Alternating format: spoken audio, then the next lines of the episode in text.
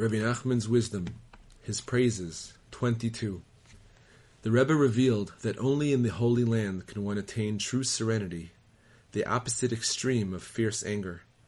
For this reason, Moses longed to cross over the Jordan to the Promised Land. We learn this from the verse, And Moses hurried and bowed down to the ground. Exodus 34 8.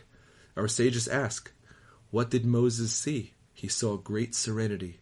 Sanhedrin 111b. The Rebbe also took pride in his extreme modesty. This may seem like a contradiction, but he was actually humble to the ultimate degree. He said, One has not attained the true humility unless he is on such a high level that he himself can say that he is modest. This was the level of Moses, who could write about himself, and the man Moses was very humble, more than any other man. Numbers 12:2. It was also the level of the saintly Rabbi Joseph, who said, Do not mention that humility no longer exists, for I am still alive. Sota 49b.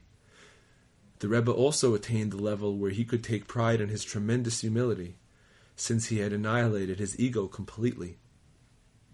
23. The Rebbe said, I have banished pride from every part of my body.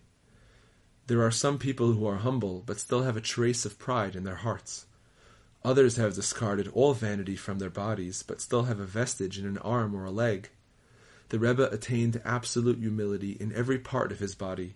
His heart and his limbs were absolutely nullified.